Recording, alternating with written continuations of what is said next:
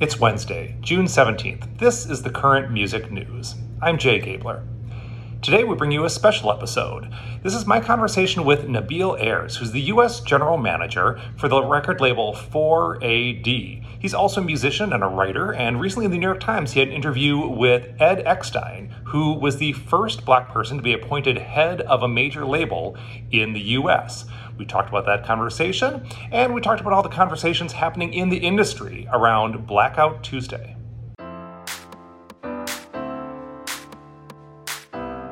Well, I'm glad to be connecting with Nabil Ayers, uh, U.S. General Manager of 4AD, a UK-based record label that is home to, it seems like about half the artists on the Currents playlist. Grimes, The National, Big Thief, Velvet Negroni, U.S. Girls, the list goes on and on. Yeah, you guys are very kind to us. Oh, well, thanks for helping bring all this music uh, into the world. So, just sort of for the layperson, your job as U.S. general manager for this record label, what you know, what does a day look like for you? What does your job entail? Right. I mean, it's it's hard to explain. I've been trying to explain it to my mom for the whole 11 years that I think I've worked there. But you know, there are people in our office who obviously work with radio stations like yourselves. There are people whose job it is to try to get reviews and do press and get our bands on TV. There are people who do advertising and marketing and a lot of back end stuff like accounting and artwork and design and make videos. And we really have a lot of people who do very specific things. And it's my job to sort of oversee all those people and make sure it happens in, I guess, a cohesive way and figure out the timing and work closely with the artists and their managers and the UK label where things are technically based. So it's really, in a way, there's not a lot that I do myself. It's a lot of meetings, it's a lot of talking to people, a lot of emails, and a lot of coordination, I guess. Mm-hmm. Yeah. Yeah. Yeah. And you are also a writer and a musician, which kind of brings us to the specific impetus behind our conversation. Uh, as a musician, you've played with, you pointed out to me earlier, Tommy Stinson.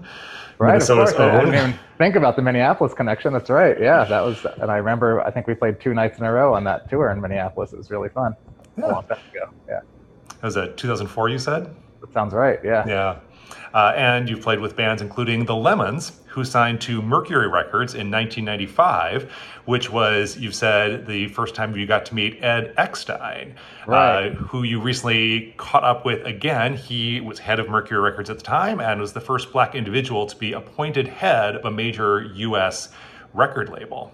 Right. Yeah, that was a really interesting story. I mean, at the time, it was 1995. It was a long time ago.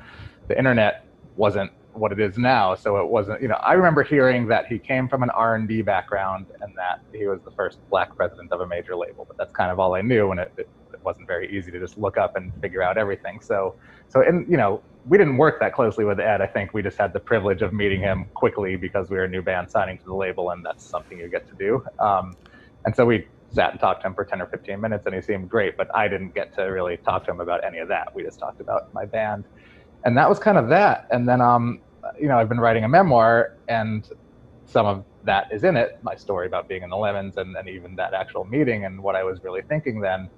Um, and so it kind of got back into my head. And so a few months ago, I decided to try to reach out to Ed, and he was very easy to get a hold of, and he lives in LA. And so I was there in January, and that's when we actually met and had a long lunch. And he has such a more interesting past than I'd realized, and sort of got some great stories from him. And you know, that was pretty recently. So fast forward to a couple weeks ago, when I started hearing about Blackout Tuesday, um, you know, my company, we were kind of, of course, into the idea and the cause and the, the concept of people pausing to think about everything that's happening in the world and how they contribute and make change.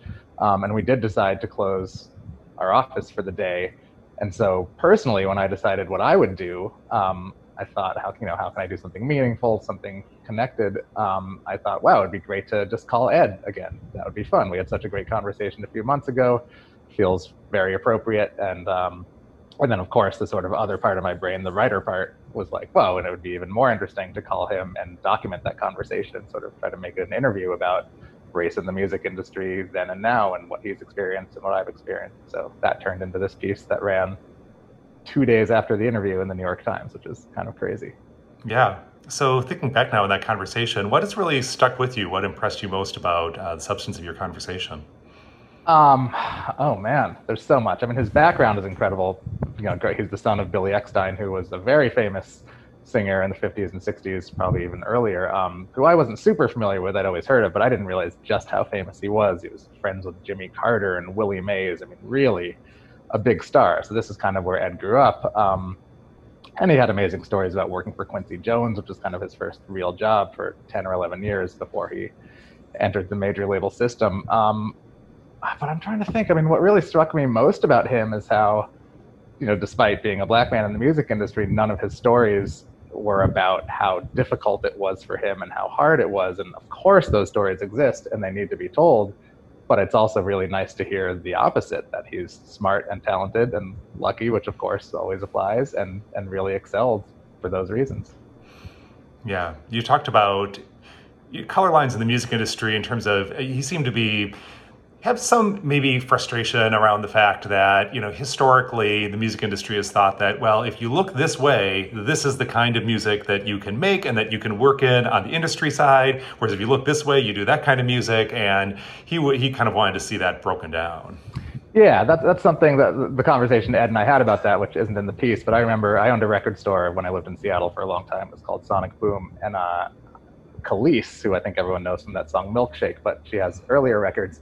There's a song called Caught Out There that the Neptunes produced. And I think this was like 1999 or 2000. And I remember seeing the video on MTV and thinking, whoa, what is this? Why haven't I heard of this? I, I own a record store. I know the rep from that label, all this stuff. And I called the rep the next day, you know, saying, what's the story with her? Can we get a copy? And the, the rep said, oh, that's, that's on the urban side. We're not working that. And I remember saying like, well, what what do you mean? I'm a record store. I sell music. I saw this video. You work for the company. And it, it wasn't like, no, we won't send you a copy, but it was like, no, we're just not really, that's not on my list of things to talk about. We'll get you a CD, but but that's that. And then soon after that, on the same label, that Nikka Costa record came out, and there's a song called Like a Feather. Kelis is black, Nikka Costa's white. I think I might be wrong, um, but and that record was absolutely worked by those people to our store.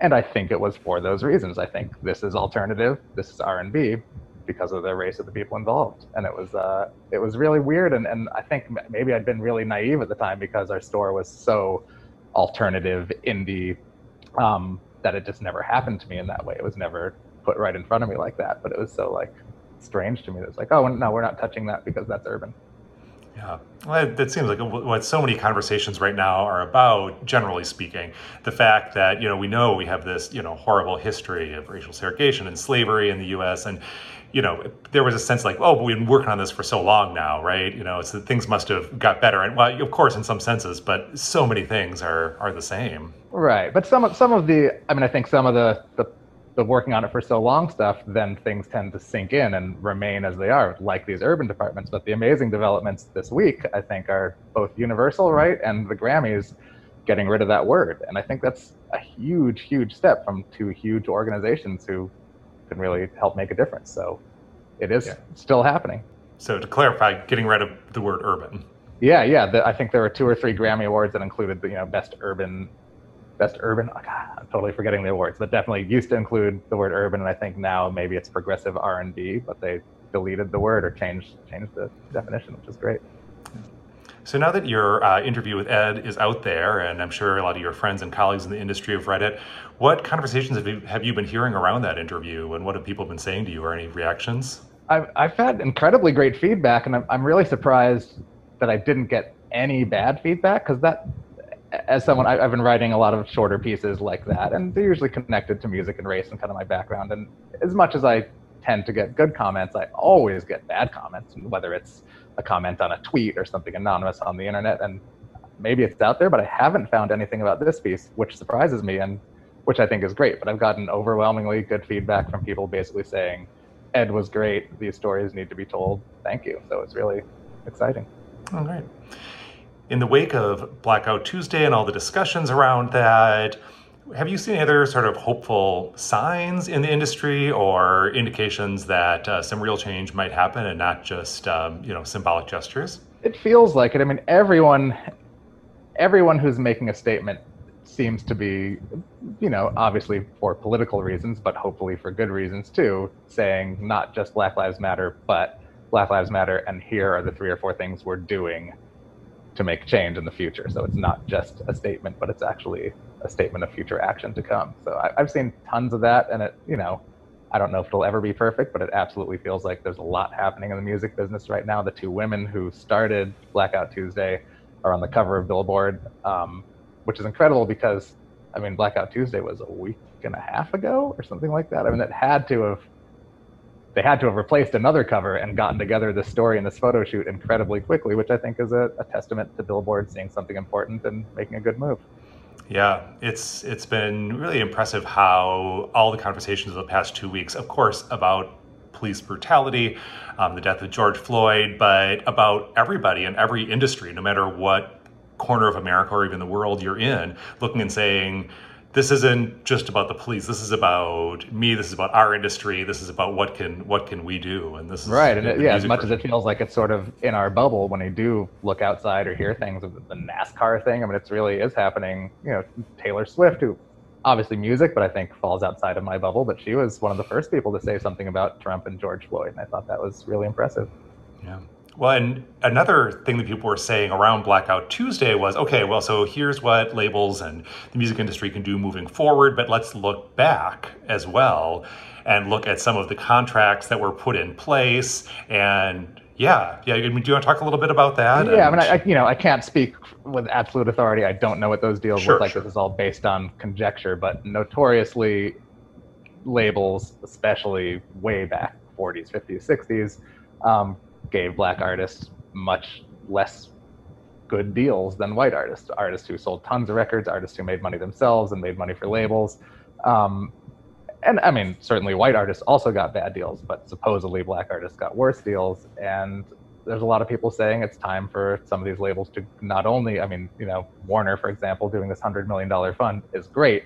And I again, don't know that Warner has bad deals with labels, but if they did, in addition to that $100 million fund, it would be great if they went back and revisited those deals and did so retroactively. Yeah. Well, labels like Warner Brothers have now absorbed so many other labels that they, you know, they inherit the the contracts that, you know, were made by other people at other times and yeah, yeah, and people are talking about so now BMG is saying they're going to go and look at all of their historic contracts, and people are talking about this idea of unrecouped debt, which I think the average music fan might not realize. Wait a second, an artist, even an artist I might think of as legendary, you know, right, right. could owe their label money still.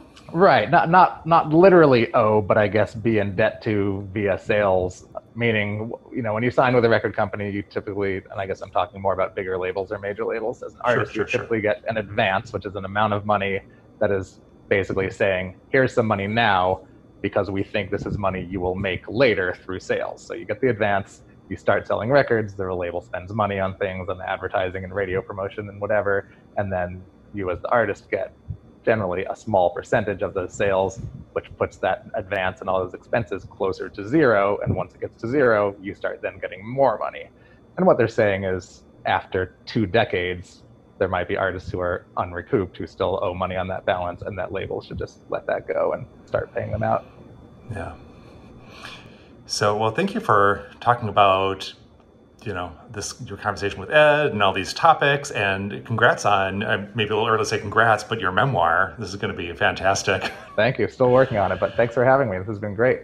Yeah. All right. Well, take care. Thank you. Okay. You too. Thanks. That's our episode for today. We'll be back with more updates, so you can like and follow us. You can be sure to catch those. And you can listen to The Current on your radio, on your smart speaker, on our web stream, and on our app and click in the comments to let us know what music news stories are meaningful to you right now.